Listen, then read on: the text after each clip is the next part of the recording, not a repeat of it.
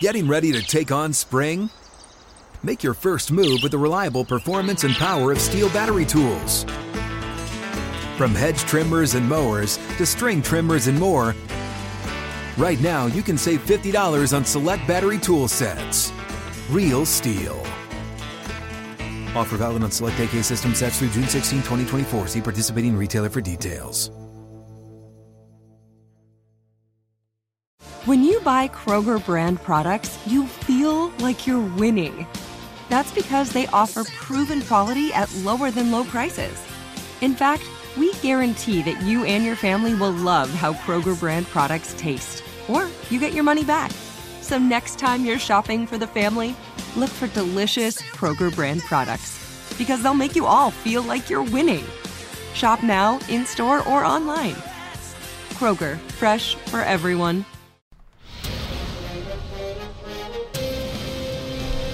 It's time for a Big Blue Kickoff Live Nobody can ever tell you that you couldn't do it because you did. on Giants.com You know what I saw? New York Giant pride. and the Giants mobile app. 17-14 is the final. One touchdown, we are world champions. Believe it, and it will happen. Part of the Giants Podcast Network. Let's go out there like a bunch of crazy dogs. Have some fun. Hello, everybody. Happy Tuesday, though it's more like a Wednesday here at the Giants practice facility. And welcome to Big Blue Kickoff Live right here on Giants.com and the Giants mobile app. John Schmeelk, Lance Medow with you. The phone number, and they're already ringing 201 939 4513. Get on the horn.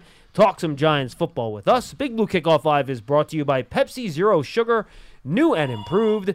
Zero never tasted so good.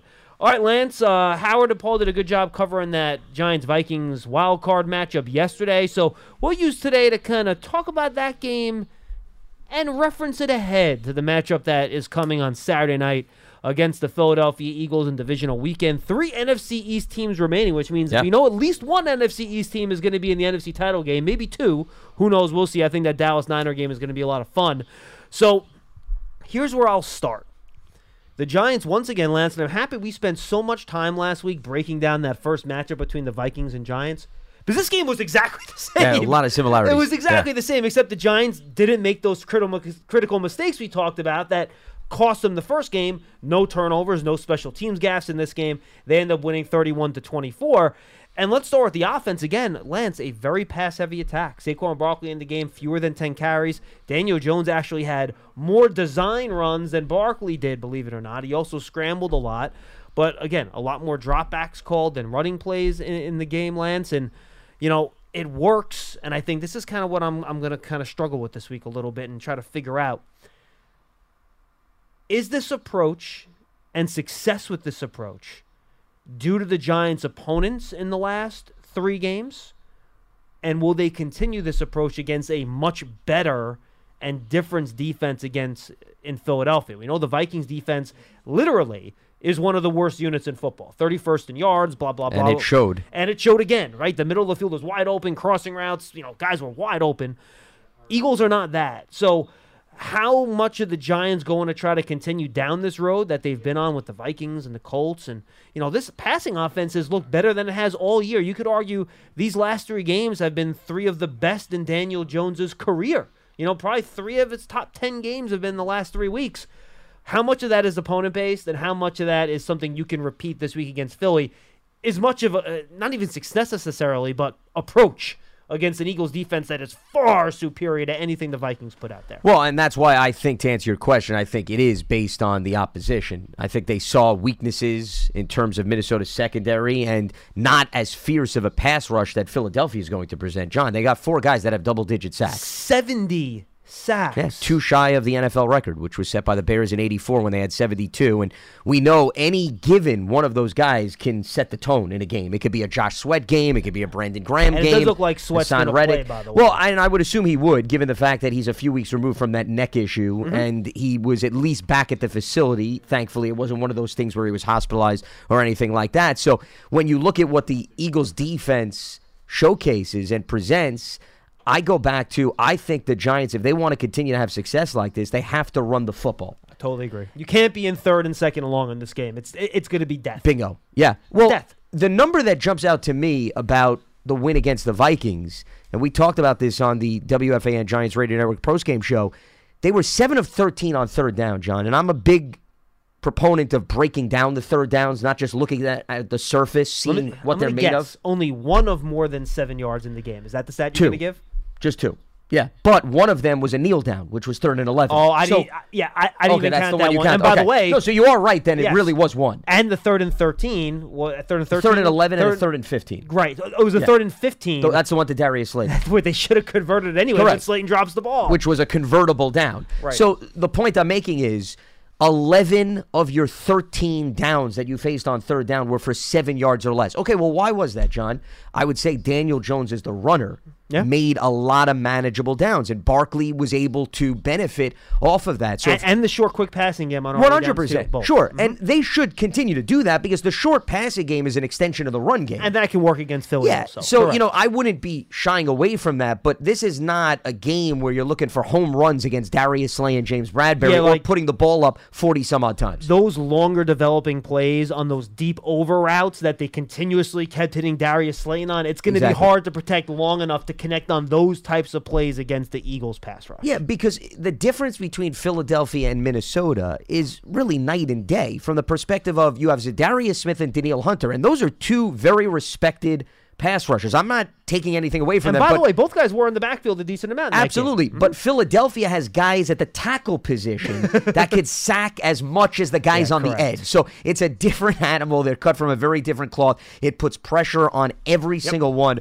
of your offensive linemen. That's why the run game and the short passing game is the best way to stay in manageable third downs and try to move the football methodically down the field. Agreed. All right, so we're on the same page on the Giants offense. Let's jump to the defensive side of the ball. I rewatched that game on was it, Tuesday, so yesterday, Monday, and boy, I knew he was good watching it live. I didn't realize exactly how good he was until I rewatched the tape. Without Dexter Lawrence, the Giants lose that football game. Period. Kirk Like, was fantastic. I mean, Kirk Cousins played a great game. He had Leonard Williams, and by the way, I shouldn't. I know Dexter was so good. I don't want to shortchange Leonard Williams. I thought he did a really good job getting in the backfield too. But you know, Dexter Lawrence was phenomenal. I mean, he especially on that last drive in the fourth quarter, Lance on a couple of plays, open players all over the place. And if Kirk Cousins had a couple more seconds, I shouldn't say all over the place. One, it was a zone. There were a couple guys open in the middle of the field. The other, he could have gotten KJ Osborn. I wasn't sure if it was the third or fourth down. On the, I think it was I the believe it fourth was the fourth down, the He- fourth and eight, He was yeah. coming across the Yep. field, and he probably He had a on second or two more. He probably could have got it. Absolutely. Or at But least Dex- taken a shot at But it. Dexter. Lawrence was there and he couldn't pivot back to the left. In fact, Kirk Cousins said in his post-game presser that, look, he was in my face. I had to get rid of the ball. I didn't have time to, to hold it, and he's not a mobile quarterback, obviously. So, you know, and even on the on the play that Flott knocked the ball away, Cousins couldn't completely step into that throw. Because it was either Dexter or Leo on that play. I think it was Dexter. I think it was Dexter. Was yeah. was collapsing the inside of that pocket. So you know, a lot of people want to make a big deal. Oh, Dory Jackson did a great job on Justin Jefferson. Yeah, he did. I, dude, I watched I watched that tape and I watched Justin Jefferson on every play. That was a team effort. They had two guys, sometimes three, assigned to him on every play. The Giants, it's funny. So every week, you know, Pearson has to pick our promo clips to put up on Twitter for you know Giants uh, for, to advertise for Big Blue Kickoff. And last week, he just on the Friday, he picked the one with me and you, and I go, boy, you know, blitzing's in Wink's DNA. There's no way. You know, he's going to go and blitz like 20% of the time. It's going to be 40. Well, guess what? Yeah. Wink blitzed 20% of the time. so, shows what the hell I know. He played quarters almost half the time, Lance. And he was able to do it because A, the Vikings don't want to run the football because they just don't want to run it. That's just what they do. And he had McKinney or Love either over the top or in bracket coverage on Justin Jefferson. And they paid so much attention. The Vikings in the second half, if you go back and you watch the All 22, they used that to their advantage. Where the Giants were paying so much attention to Jefferson. You want to know why Hockenson 100 yards receiving? Because they had two guys on Jefferson the whole game. So that's another thing. And now I'm going to try to you know transfer that over to Philadelphia here. Here's the thing Jason Kelce, Hall of Famer, one of the best centers of all time. How is Dexter Lawrence going to affect the game against him?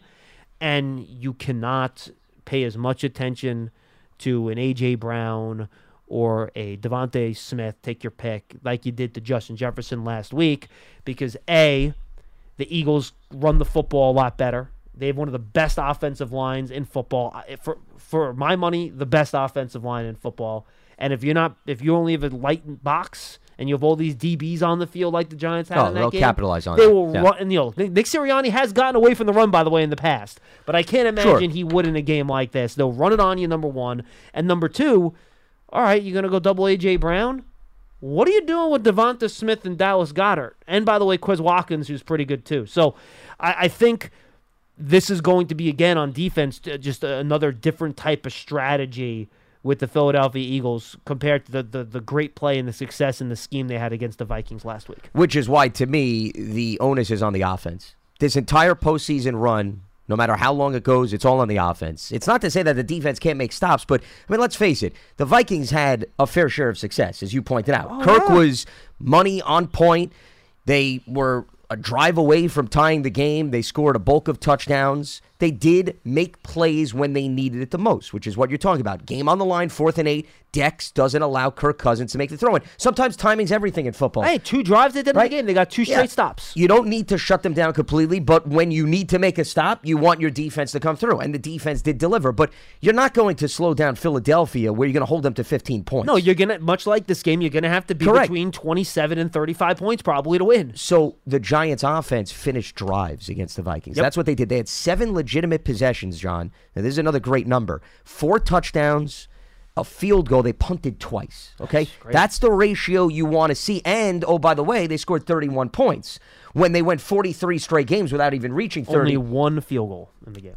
that's what you need to stay and compete with Philadelphia. So, I mean, we could sit here and once again, it's an interesting conversation. What's Wink going to do and how they're going to slow this down? And the you bottom I, line is they got to score. And we'll be on again on Friday, and we'll get into all the super Sure. details on that too with the Eagles and all that matchups and stuff like that. Yeah, but I mean, it comes down Mm-hmm. to Daniel Jones and the offense, which has started to play its best football down the stretch. And I'm a big believer timing, you want to play your best football to carry it over. But with that being said, in fairness, It was against the Vikings and the Colts. Correct. You have to put things Mm-hmm. in perspective where you look at the opposition. And the one game where they did play the starters, because I don't know about you, I don't put a whole lot of stock in that last matchup. I, and frankly, Lance, I'm not going to put a lot of stock in either one. I feel like the first matchup was long enough ago where That's fair. I think the Giants are playing better, and we don't know what Jalen Hurts is with the shoulder. True. So I, I honestly, unlike the Vikings game, where I think you know that last game, I think was really telling in what the playoff close game would proximity. look like. Yeah.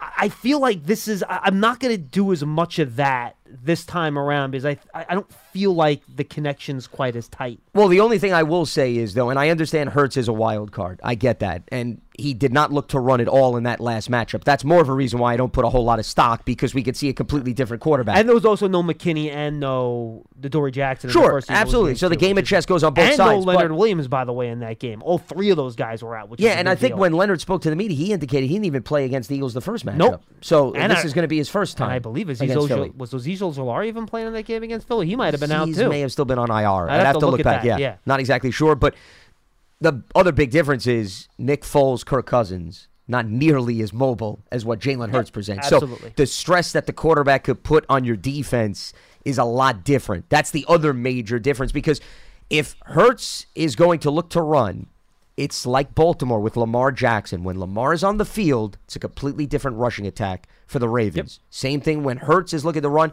completely different. He's not looking to run, you're not as stressed out as a defense. So something tells me that they did not want him to expose himself to hits in that last regular season matchup. oh, I mean, it was obvious. And now with the bye, you don't have to be Sherlock Holmes to figure that one out. Correct. So, you, well, but you know what? You still say to yourself, they needed to win the division, though. Correct. And that's why he played, because I think Nick Sirianni said, hey, we're going to lay it all out on the line. We want to win the division. We want the bye, but While protecting his shoulder. we're going to put him out there. But, Jalen, if you have five yards to take, you're not taking it. You're going to either give it to the running back or you're going to throw. And Or slide. that completely changes things. So, does the approach differ so much that now you have to account for the Jalen Hurts you saw in the first matchup? That's a huge X factor. Yeah, and he almost ran for 100 yards in that first matchup. It was the, you know, the seven for went- 77. Yeah, the Eagles went for Yeah. 250 in that game on the ground. So you're right. And remember, the rush defense has been something that's been the Achilles heel of this defense for. And they for- weren't for tested against the, year. Vikings, right? Because Right, they they- didn't look to run the ball. Right, and when Dalvin Dalvin Cook Cook. ran it, he did a pretty good job. It's not like he wasn't. the volume wasn't well. there. Yeah, though. yeah, I mean, come on. The Vikings throw That's the about Vikings. sixty-four percent of the time, which is one of the highest marks in the NFL. Correct. And by the way, Pearson, you could throw your mic on. Um, will you confirm that Howard Cross admitted on the plane ride home that Kirk Cousins was pretty good? He may have, yes. Backpedaling. Okay, thank you, thank you. I just I, I just wanted to get that out of you.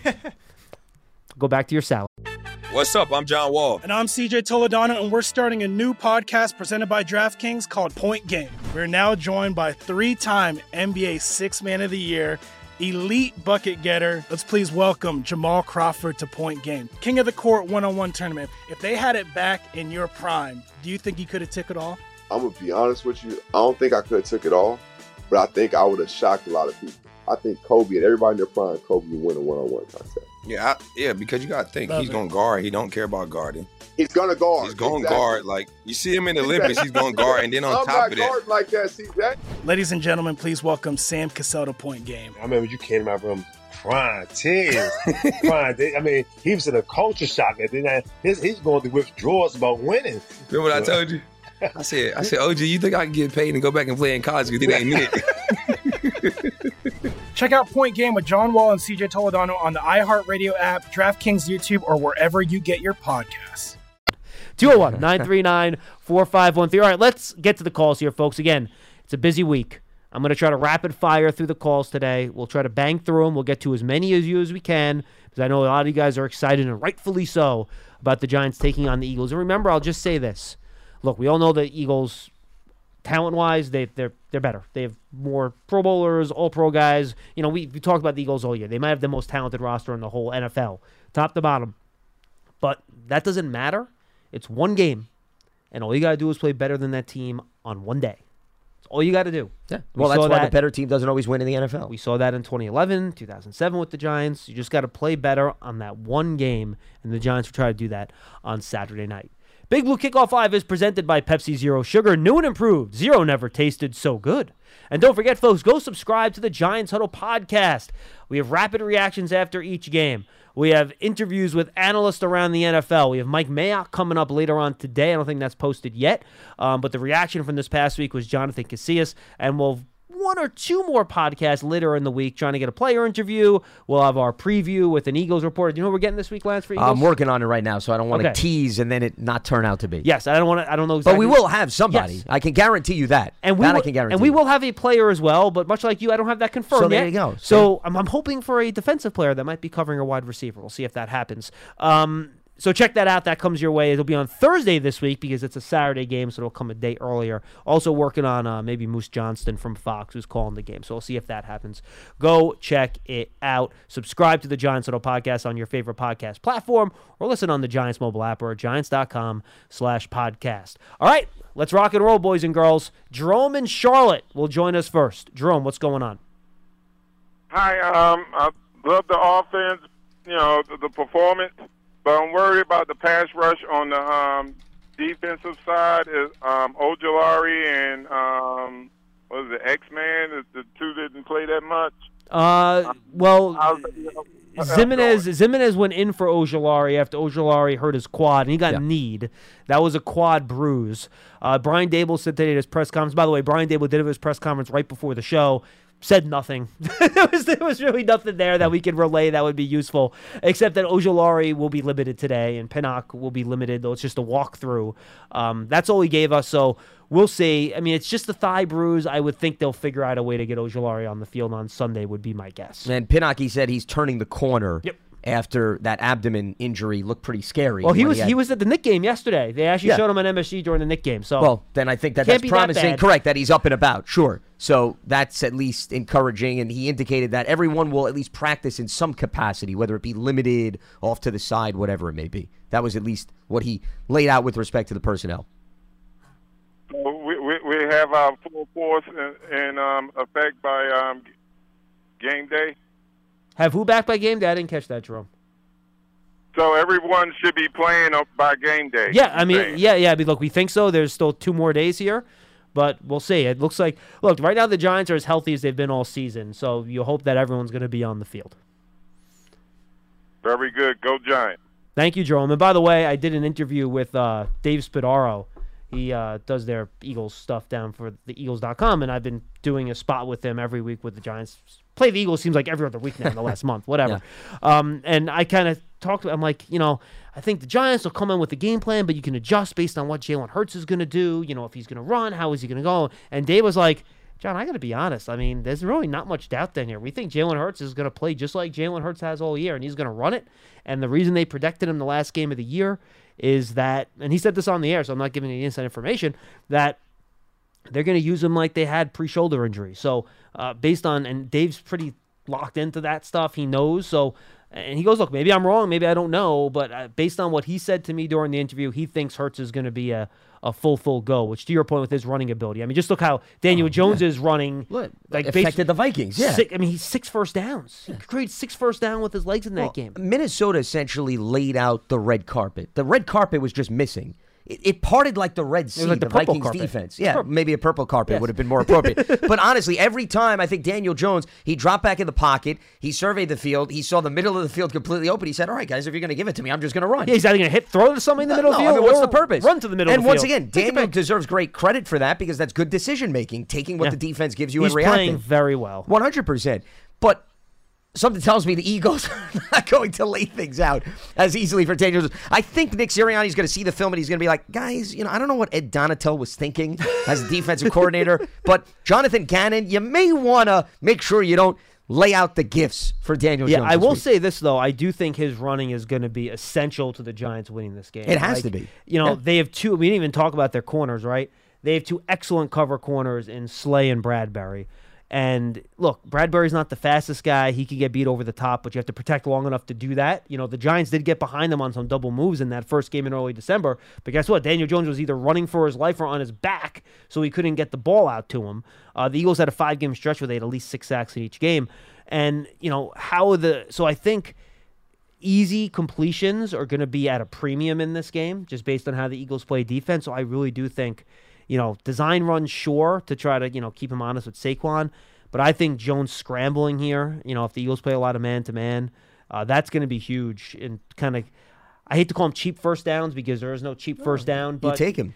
You know, it's going to be really important, and I think that Mike Mayock made this point on the Huddle podcast that Jones is going to have to do a lot with his legs in this game to help keep drives alive, avoid the pass rush, Well, and move saying, the ball sure. up and down Yeah. the field. Yeah, I mean, he's going to have to be able to extend some plays simply because the pass rush is going to come for you, which is good. You need a mobile quarterback when you go up against the Eagles. The question is if you're Jonathan Gannon, the Eagles defensive coordinator, and linebackers for the Vikings, you had some veterans back there. I just wonder is he going to have a guy that's going to shadow Daniel Jones? Because Will they spy him? well, the Yeah, reason don't I, bring that up, John, is I think you have the cover corners right on the back end. You feel good about Bradberry and Slay handling their own. You feel good about your front being able to handle the Giants' offensive line and apply some pressure. So, do you have the luxury to then have a guy in the middle of the field, whether it be a safety or a linebacker, Yeah. to say, hey, you keep eyes on Daniel Jones because we don't want him to run wild? Because if he does that, then the Giants are going to face manageable third downs, and there's not going to be a lot of opportunities for that Eagles pass rush to really pin their ears back. Let's go to Rod in D.C. He's up next. What's up, Rod? Hey guys. How you doing? So I was uh, two brief, brief, two brief. I'm doing great. Two brief comments and a question. I was at the game with my 16 year old son, front row behind the Giants bench uh, Sunday. Uh, talk about the ultimate father son experience. That must have been great. I was uh, lamenting. Oh, I was lamenting with Paul a couple of times. I leaned over. We were uh, complaining about how Thibodeaux was being held uh, every other play, and they never called it. But anyway, uh, first comment is uh, Howard. I think he asked ha- half rhetorically yesterday. There were a lot of Giant fans right behind the Giant bench, and we were all congregated, and he was asking kind of how the Vikings or the stadium, how that happens. And, and I say respectfully, I love Howard. It's called resale spending a ton of money, a ridiculous amount of money on tickets, and you're gonna you're and you're gonna sit anywhere you want. So yeah, I uh, yeah I did a semester of the, my son's college tuition, but it was incredible. um, so that's com- comment number one. Co- comment number two is, and I'm not the biggest Golladay fan. Uh, at ground field level, he made one or two phenomenal blocks that really sprung Saquon, and uh, I never looked at him. Uh, I never looked at him as that kind of a, a blocker. I always looked at him as a receiver that wasn't receiving, but he made he made one or two where he just flattened uh, the defensive back, and, and Barkley, you know, did one of his spin moves. So I'd say, you know, maybe look for that Saturday night. And then my question for you guys is, let's just assume everybody's healthy for Saturday night. We saw the Giants in the first game get blown out. We saw them in the second game uh, with second and third teams keeping it close when the Eagles had in their first line playing to win. And then we saw the Minnesota game where everything was on the line, and we were, I think, in my opinion, certainly much more consistent, which is one of the reasons for the win. So my question to you guys is succinct, specific keys to the game, not general like you know we've got to protect Barkley, but specifically three or four things when you look at the first and second Eagles game, and then the game on Sunday. You've got basically three different giant teams.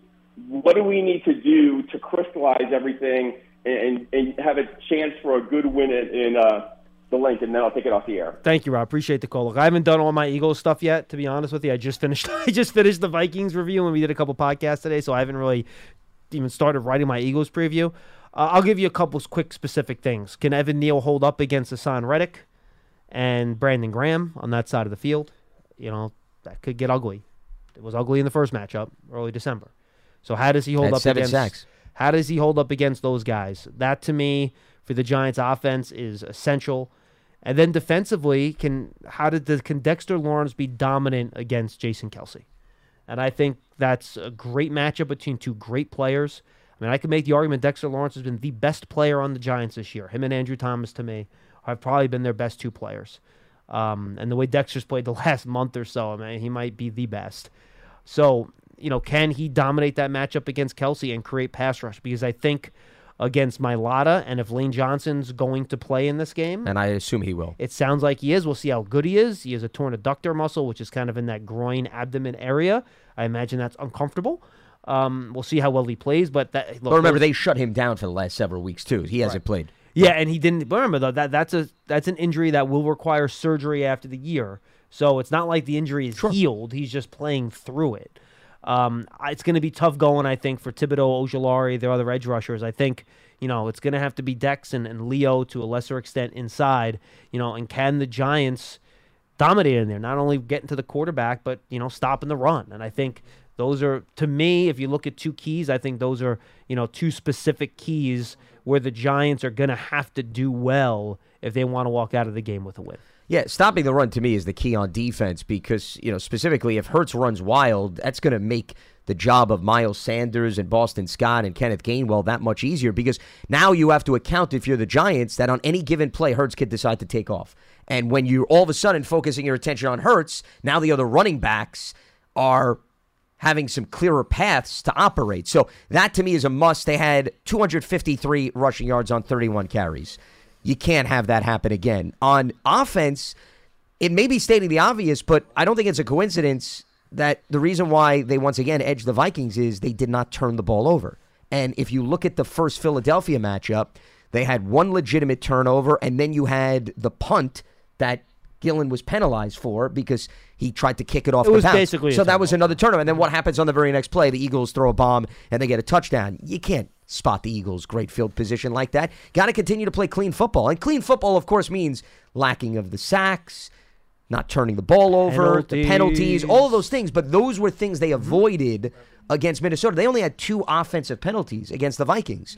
And remember, they had the Nick Gates holding penalty, and they overcame that. And by the way, the other penalty took a touchdown off the board. Yeah, but overcome that. Yeah, You know, No, and no, that they, no, wasn't- they, they ended up kicking. They didn't score a touchdown though. They kicked Well, a field goal. but at least you walked away with points. Yep. You didn't turn it over. In the past, penalties like that, they have not regrouped. They Mm-hmm. have not recovered. So that was another big positive, and that has to be repeated against this Philadelphia team. Because, you know, when the last caller was talking about the last three matchups and the differences, you know, that's why this league is so matchup oriented. Yeah. The way your team looks like one week, you can't just assume we're just going to bottle it up. We're going to travel to Dude, Philadelphia and it's going to be the same thing. Doesn't at- work like that. Look at the Dallas Cowboys in the final week of the regular season against Washington, and then look at them against the Buccaneers. Exactly. Like, how is that the same team? and you say that about a lot of teams I in the NFL, cra- right? it's- It's, it's, a pretty dude, much of a head scratcher. Half to half.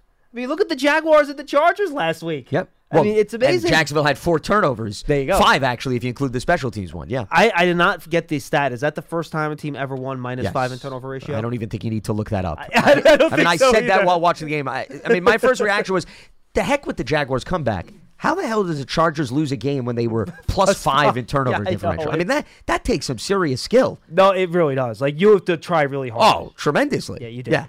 All right, let's go to uh, Aiden in New Jersey. He's up next. Hey, Aiden. Hey, how's it going, guys? We're good. Doing all right.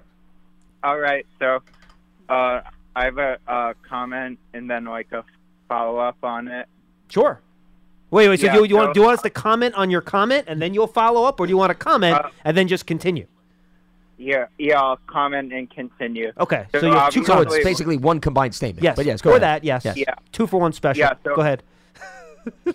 So obviously, Landon Collins uh, has had a big role, like in the last number of weeks, like going down the stretch uh, in the regular season. And I noticed on Sunday he really didn't have that many uh, snaps, and he only had one uh, tackle. I was wondering wh- why, if there's like obviously Daboll didn't say anything about this. But I was wondering uh, like why his role was so reduced.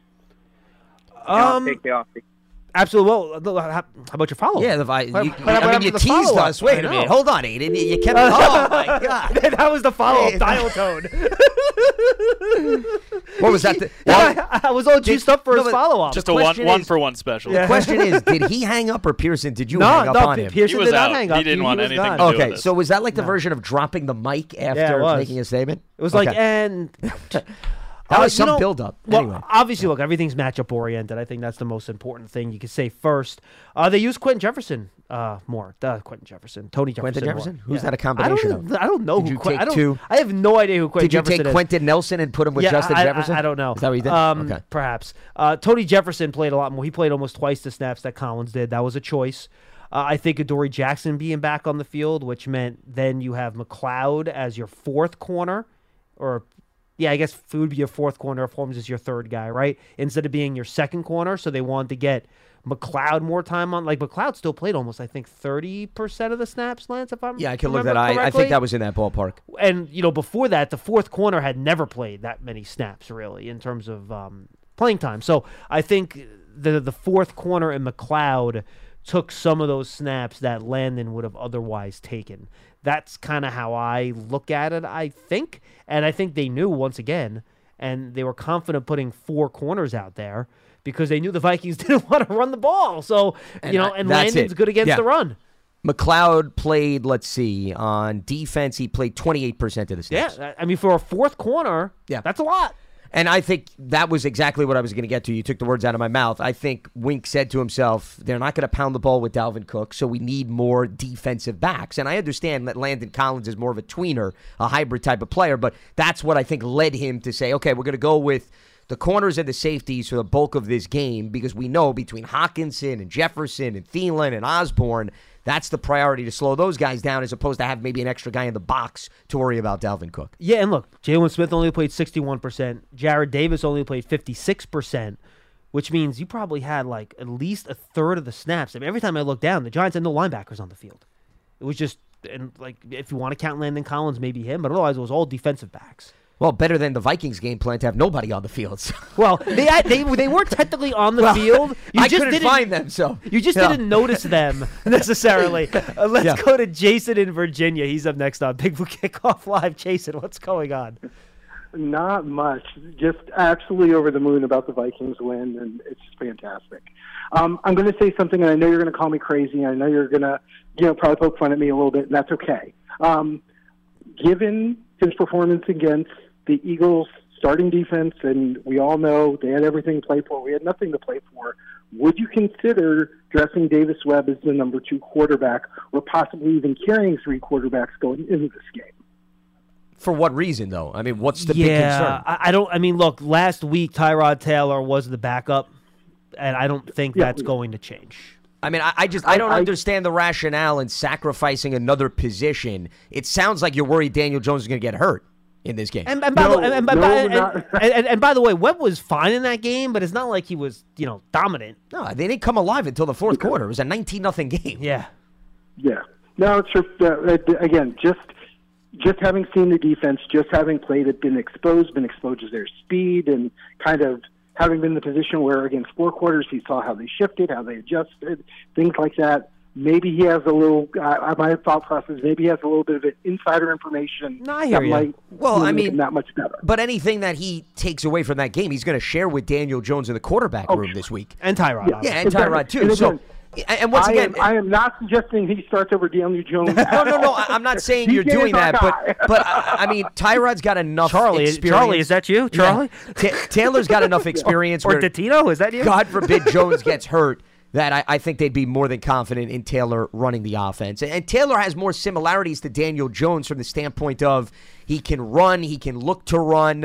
You know, Davis Webb, I'm not saying that he's a statue. I mean, granted, he had that rushing touchdown against the Eagles in the last matchup, but I think Tyrod Taylor is a little bit more elusive, I would argue, than Davis Webb, despite what we saw in that last regular season matchup. I got a couple quotes here for you.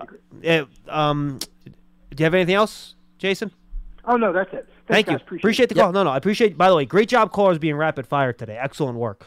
Two quotes. Well, My- some of them hung up, so that's even better. You know, that's truly rapid. So yes, it is. Yeah. Uh, no, but people have been good getting to your points. I really appreciate that. And Wilson, I'm going to hold you to that too on the next call. So just be ready to get one point in there. And We, we also should mention that we prefer for future callers to preface your statements by saying you have two statements and a question, you have three statements and a follow up. We, we we like that. That really establishes and sets the stage. But please go ahead. No, no problem. Uh, so Mike Garafolo's at the Eagles today. They have a couple press conferences, a couple quotes for you that he put out there. Nick Sirianni said Jalen Hurts, quote unquote, better than he was two weeks ago. Says he continues to improve, and after holding him back in practice last Thursday, he'll throw fully today. And then uh, from Jalen Hurts himself, not worried about his shoulder being targeted by the Giants defenders. Quote, I've got a bounty on me every week end quote and then another quote i'm going to play my game and whatever happens happens. End quote. That does not and that does not sound like a guy that that's going to be holding himself back in terms of content I mean, listen, the season's over if you don't win. yeah but you know what though in the first quarter you get hit the wrong way you could be out for four quarters so uh, there there, fair, there is sure. there is a, a way you can limit yourself to, to protect yourself so you can stay in the game like i don't know if the shoulder's so bad where a wrong hit he's out like i just don't know the, to the extent to which this thing's messed up Well, he didn't look in the last game. I didn't look at a quarterback that was struggling to throw when he decided to throw. I, I saw thought he had a little less zip on it, to I mean, be honest listen, with you. I did. That's perhaps I just what stuck out to me more was no interest at all to test the Giants' No. defense on the ground. All slides. That to me All stood out more than if you want to measure the velocity on his throw. Okay, he didn't put enough mustard on it. Fine. No, and I agree that that was a much bigger factor. 100%. Yeah, I mean that to me was like, well, what's going on here? You know, Jalen Hurts looks like a statue, and I understand he wound up having about I think nine run plays, but those nine were him moving to the right or the left to try to buy time. He Mhm. wasn't trying to go north or south at all, and that's a game changer. All right, let's go to Wilson and Roxbury. He's up next. Hey, Wilson. Hey guys, so uh, um, let me see. I think I have two statements and a quote. There we go. Uh, uh, okay. Quote. Okay, we're really mixing it up. Ooh, yeah. Fancy. Okay. All right. So listen, uh, I guess it, the statements is this. Um, you know, when I watch, when I, I I'm confident on Saturday because I, I have to be. I mean, forty.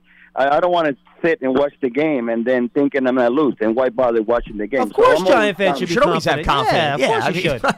There's no rule of thumb that says you should be skeptical. Okay.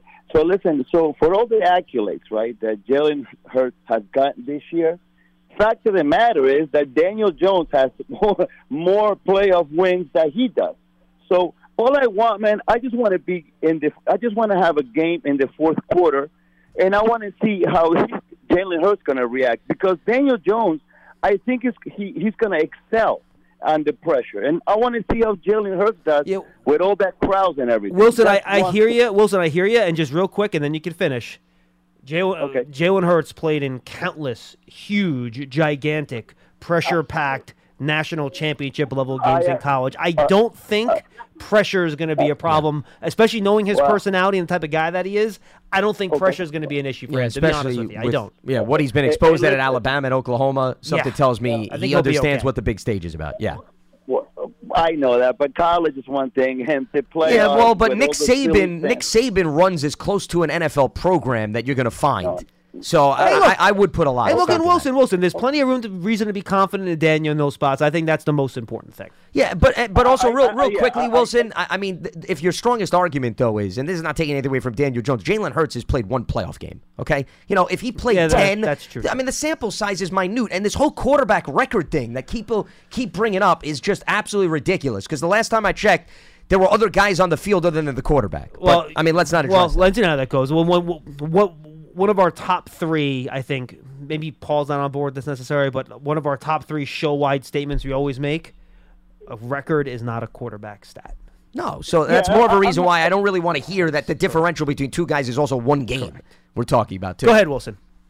Right. No. Listen, and uh, and uh, and I just want to go back. Uh, This this season is kind of it's got such a 2011 feel to it. Like you know, like uh, Victor Cruz came, uh, Victor Cruz came out of nowhere. We got Isaiah Hodgins. I mean, Eli started playing super good the last two or three last last games of the 2011. No, he played well the whole season. all year. No, I, I disagree with Eli that. was an MVP candidate that whole year. He Yeah. was unbelievable. no, no, I, I, I, no, I know that, but he was, he was having a listen before, before we beat the the Jets and uh, and the 98 touchdown run. Listen, I watched the, all the Giants game. Eli was rough. He was throwing a lot of interceptions. No, no, no, no, Wilson. You're thinking of 2007, dude. You're not thinking of 2011. The Giants' defense and running game were awful for all of 2011. The only reason they had a chance to be in the playoffs was Eli Manning was uh, amazing and had maybe one of the best fourth quarter seasons in the history of the league. Yeah, they had one comeback after so- another that season. So may, maybe okay. So I may, I'm maybe wrong there, but uh, I know. Listen, I know that like we had to beat the Jets just to have a chance. We had to beat Washington just to have a chance. Well, it was more had the to- game against Dallas, Wilson, that got him into the playoffs. Right, that, was, the last game against. That was, Yeah.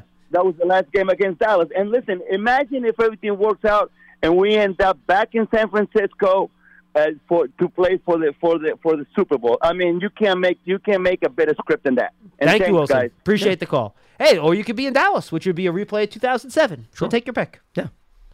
I mean, I don't put much Different years. in It was stock. 13 yeah. years ago, 12 years ago. Personnel's different. I I mean, I understand these are fun exercises, Yeah. but at the end of the day, what difference does It it is make? funny Is though. the Like only commonality the owner? In, in terms of who's left over Yeah. from 2011. How about Schmeelk? Yeah, there you go. There you go. Schmeelk was a commonality. So there you That's- uh, so was Lance. Um, but look, I think it's funny, and I get it. Like Giant fans of a certain age, they're used to okay. If we win a playoff game, that means we're going to win the Super Bowl. Yeah, that is. I mean, no. that's kind of how it's gone, right? Like if they Sure. get that first playoff win, you know, I think every year in the since the turn of the century, they've won a playoff game. They've gotten to a Super Bowl, or did they win a playoff game in like 06? Maybe. I have to look that up. I don't. I don't want think, to speak off the record. Yeah, I, I have to double Yeah. check that, but. The, the, the last two runs for sure. no, the last two runs. There's no doubt. Since that- 2007, for sure. Every year the Giants have won a playoff game, they have won the Super Bowl. So, but it, it it's not that easy. Look, you got to come out there, you got to play a great game against Philadelphia. But should Giant fans feel good about it? Absolutely. You're playing your best football of the year. Go out there. It's a division rival. Anything can happen. It's tough to beat a team three times in a year. We've been through that whole rigmarole. Talk about back to 2007 with the game against Dallas in the divisional round. That that to me, I, this isn't 2011 to me. This is round two 2007 to me, right? Dallas beat the Giants twice in the regular season that year, just like Philly did. Now you're playing them in the divisional round, number one seed in their building. Boom. Like that's what this if you were to just take a bigger broad picture look at it, that's what this reminds me of more than 2011. 1993, they beat the Vikings in the wild card, lost to the Niners in the division round. But but So- but not since then. They haven't won a, the only other playoff wins since then were in the Ravens Super Bowl year and in the 42 and 46. That's correct. Okay, Yes. so I was right then. Yeah. Yep. And that So- was by the way the Rodney Hampton game. They ran yeah, like 150 in that exactly. Yeah. Well, yes, because you worded it the turn Yep. of the century, Mhm. so that's what you were saying. Yep. I thought you were saying that mo- most people were saying pretty much like in history of the organization. no, no, no, no, That no. every time they Yep. you know win one game, it's all or nothing. in Say what though, 93. So any Giant fans that's 30 years old or younger, their Oh yeah, they don't know any different. You win Right. a playoff game, Sure. you're Yeah. going to the Super Bowl. That's right. Yeah. Well, and that's why I'm sure a lot of people adopt this philosophy. What's up? I'm John Wall. And I'm CJ Toledano, and we're starting a new podcast presented by DraftKings called Point Game. We're now joined by three time NBA Six Man of the Year, elite bucket getter. Let's please welcome Jamal Crawford to Point Game. King of the Court one on one tournament. If they had it back in your prime, do you think you could have took it all? I'm gonna be honest with you. I don't think I could have took it all, but I think I would have shocked a lot of people.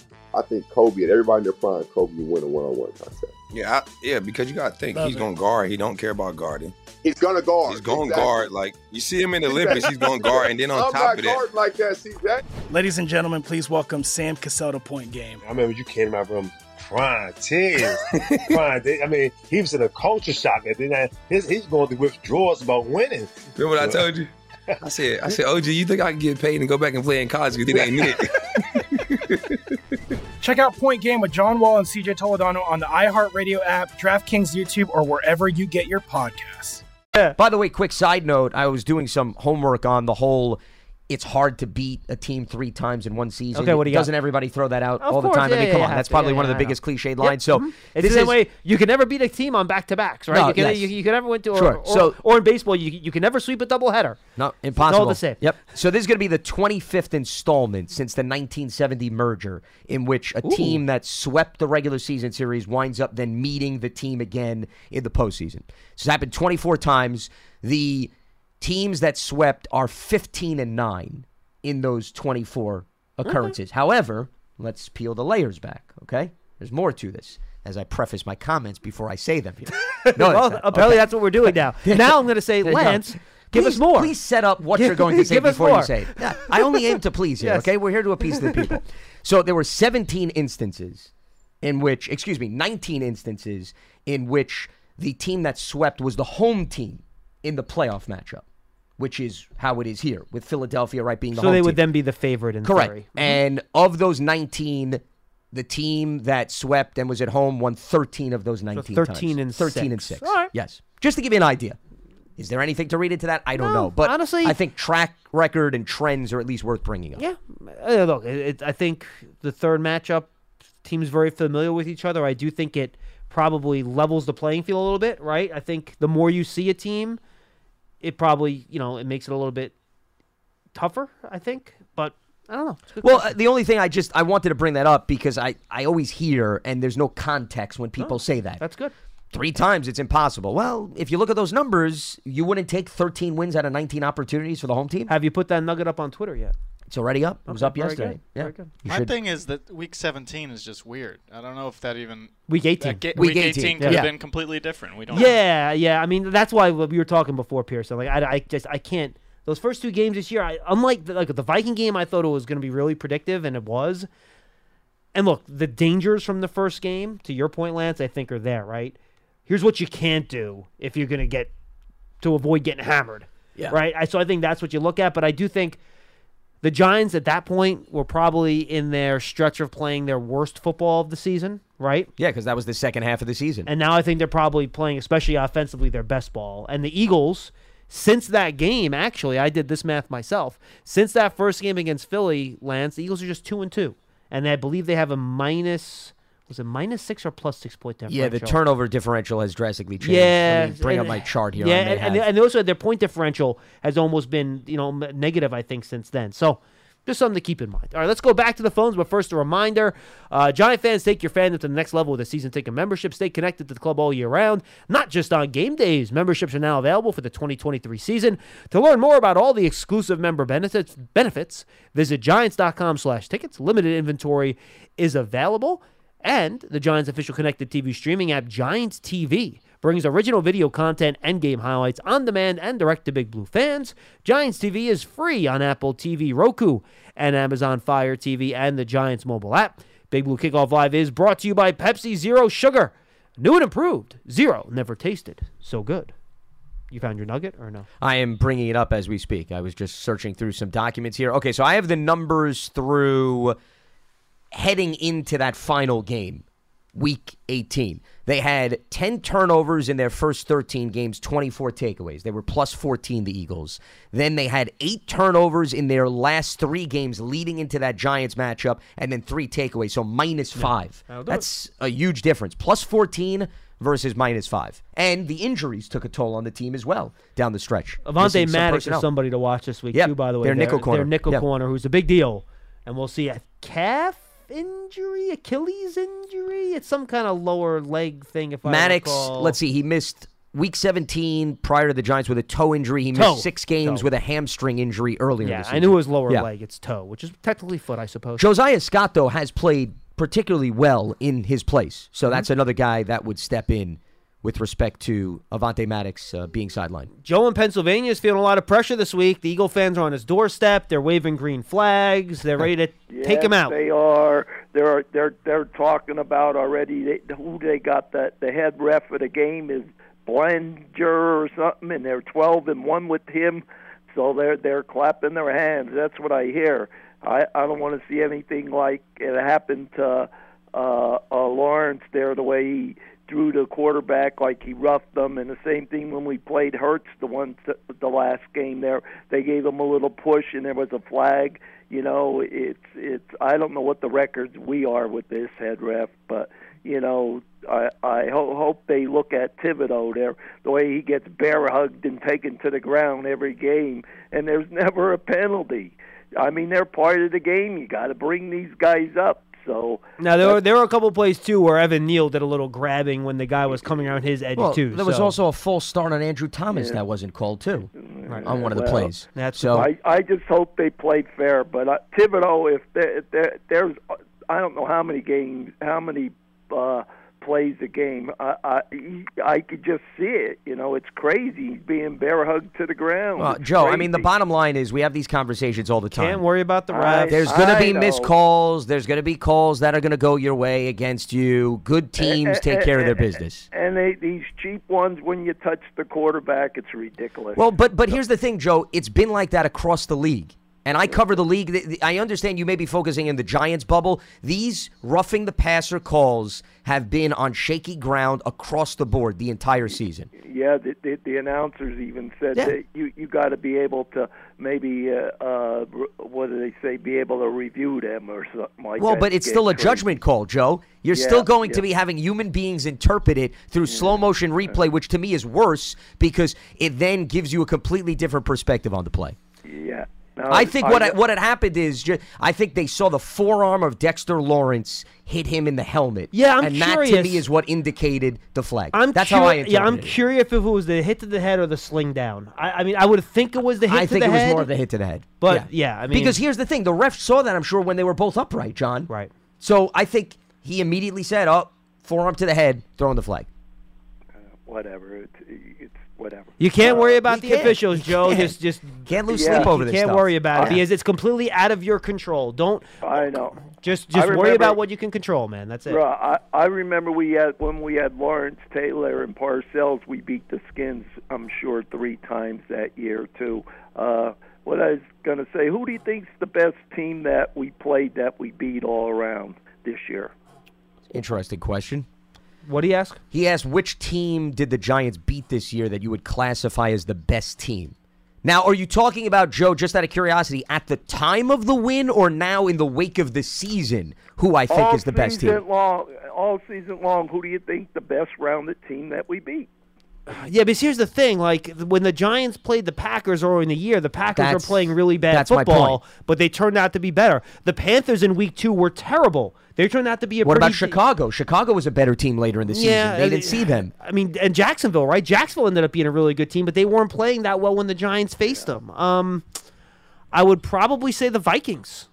I I think the Ravens. So Oh yeah, the Ravens. Yeah, no, you're right. You're right, Joe. I take it back. It was probably Baltimore. You're right. And, It and, probably and they did play the Ravens Yep. with Lamar. So I, I think Baltimore and Minnesota, you can make strong cases. But I I agree give, it was Baltimore. I'm I you, give Baltimore the edge because the Ravens have a far better defense Yep. than what Minnesota has to I think Baltimore's So- better than so, Minnesota. Yeah, and Joe, you worded it well rounded, so we'll go with the Ravens. Yep, I agree. The, I but think it's Baltimore. But the Ravens with Lamar Jackson under center because now. Well, they're eliminated. They're clearly not the same team when they have Tyler Huntley there. Yeah, well, we played them. With, Sure. with- No, you played them with uh, Lamar. Correct. Yeah, absolutely. Yeah. So uh, I'll take it off the air here.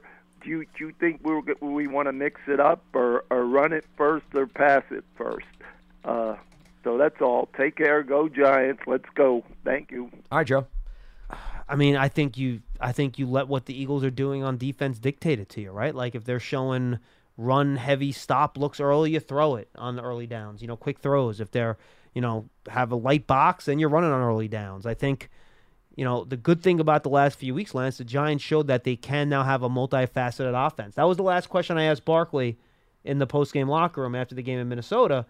Um, you know, what does it mean that you know the you know because earlier in the year for the Giants to be that good offensively to think Saquon would have only touched the ball 11 or 12 times would have been unthinkable.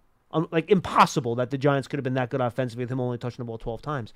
Yet both games against Minnesota, he only didn't touch it a ton, and the Giants go for 450 or 440 in both games, right? And I asked him, you know, what does it mean? He goes, look, we had an identity earlier in the year. We lost that identity. Teams figured it out. They countered it. Then we had to counter back. And now we've figured out now what we're doing a little bit differently. We're doing it better. And I think this is better because now you have two ways to attack rather than just one. So I think you adjust based on what the Eagles are showing you, what they're daring you to do, and then you try to punish them based on how they're playing their defense. Well, and the other thing is Barkley had five catches against Minnesota, and Daniel Jones he just dumped it down to him, and hey, take the yardage. So you know that's another way to extend the run game against Philly. Sure. You know, let's see if those linebackers can tackle an open space if Barkley is out wide as a receiver. I think that's just as good because you mentioned the touches. It was really a balanced Saquon Barkley attack overall as an individual on an island. Nine carries, five receptions. That would not be bad if the Giants duplicated those numbers. And then Daniel Jones, let's say he gets about maybe 11 or 12 runs. I would think that's a good recipe so that you expose the Eagles to both of those individuals. But as far as run to pass ratio, yeah, that's going to be dictated by the Eagles. You're not going to run the ball just for the sake of running the ball. However, I will say this it's no coincidence that the Giants won yet another game where they had at least 30 run plays. That has continued that trend. But yeah. it, has, it has carried out this season. I understand there were a few kneel downs. Yeah, there's okay? kneel downs in No, there, and there's but- scrambles too. Sure, sure. But uh, the bottom line is 30 seems to be their magic number. And you would think, okay, well, you're getting to 30 because either you're playing a close game or you're playing with the lead, which clearly came into play against the Minnesota Vikings.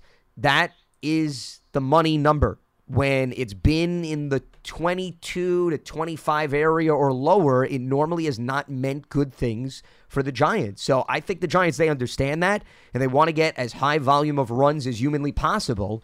But that's going to be also dictated based on the third down situation, which, to get back to the question, you want to make sure that your level of efficiency on first and second down in this game is sky high because you do not want to face third and eights or longer against this Philadelphia team. You're playing right into the hands of the pass rush. That probably is going to determine the outcome of this game. Look at where the Giants are on third downs and the volume of third downs they face because if you remember, first two drives against the Minnesota Vikings, they scored touchdowns.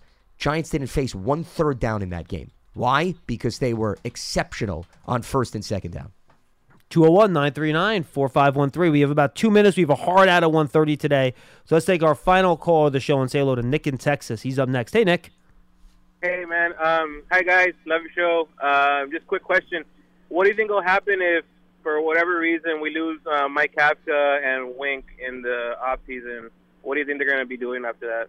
Panic. I think they're going to, Brian Daboll will strip down to his skivvies and run around the parking lot freaking out.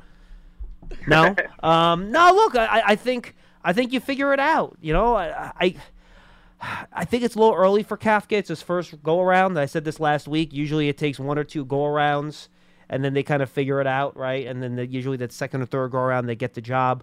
Um, I know they really like, you know, Shea Tierney, the quarterback's coach here. They're a big fan of his. I don't know if that's be, be a move they'd make. Um, I know they're very high on him. Uh, I know they love Jerome Henderson here as well. And um, Drew Wilkins. Drew who- Wilkins, I was going to say, yeah. who Wink Wink, has basically Oh, said he should be he should be a him. coordinator. Yep. He said, "Look, if I don't get a job, someone should go hire him to be their DC." You know what I mean? Well, Wink said So- that in his interview. He Yeah. said, if you don't hire me, make sure you hire Drew Wilkins. Yeah, so I think it would probably be Drew if if Wink leaves, and offensively they might go out out, out of house for that too. For all I know, I don't know. I mean, there isn't really anywhere to know, but. Worry about the Eagles. We got plenty of time to worry about that after the week. From my understanding, is no one's based on reports. No one's interviewing this week, so we got some time to worry about that, Nick. Well, I, I would say this. I, I think Daboll coming from Buffalo, and you look at what Sean McDermott did, and I do think when assistants become head coaches, they're influenced by what their predecessors had done. What did Buffalo do when Daboll left? They brought up Ken Dorsey. Yep. Mm-hmm. So I I think Daboll may see things in a similar fashion. Also, Bill Belichick, he worked with for many years. What has Bill done? Bill is also promoted from within, or he's brought back individuals that have previously worked for him, like a Bill O'Brien or somebody like that. So I would say, big picture, my response would be an internal promotion or somebody that's out there that Daboll has crossed paths with, that he has a history with, that he'd be willing to bring into the fold. I think that's probably how he would tackle it. Okay. So they won't. There's no chance that they could retain him, right? Like he's free to go if he has to go Who, who, who are you talking about retaining? For both for Wink or Matt because they Well, they- a, there's a chance that both return. Absolutely. I don't think there's anything guaranteed that they're both going to get head coaches. I mean, there's tons of candidates out there that are interviewing. All of them are not going to walk away with head coaching jobs. Okay.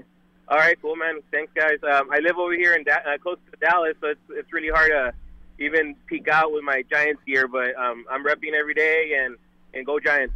All right, appreciate All the right. call, man, and thanks for joining with us today, folks, on Big Blue Kickoff Live. It was all presented by Pepsi Zero Sugar. New and improved, zero never tasted so good. For And Lance sure Medow, you take a I'm John Schmeelk.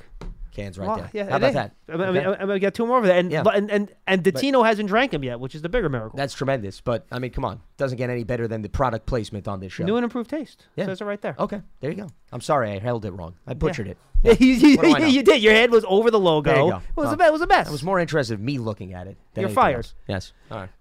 Thanks, Pearson. Something tells me I'll be back I'm Friday. Schmeelk. Yeah, sadly, me Yeah. and Lance will both be back with you on Friday, uh, and tomorrow it'll be uh, Paul and Russ on Big Blue Kickoff Live. We'll see you then, everyone. This episode brought to you by 20th Century Studios' Kingdom of the Planet of the Apes. Director Wes Ball breathes new life into the epic franchise. As a ruthless king attempts to build his empire at the expense of the remaining human race, a young ape begins a journey to fight for a future for apes and humans alike. Kingdom of the Planet of the Apes. Enter the kingdom in IMAX on May 10th and theaters everywhere. Get tickets now. Awards Watch says Liam Neeson is at his best. Don't miss In the Land of Saints and Sinners.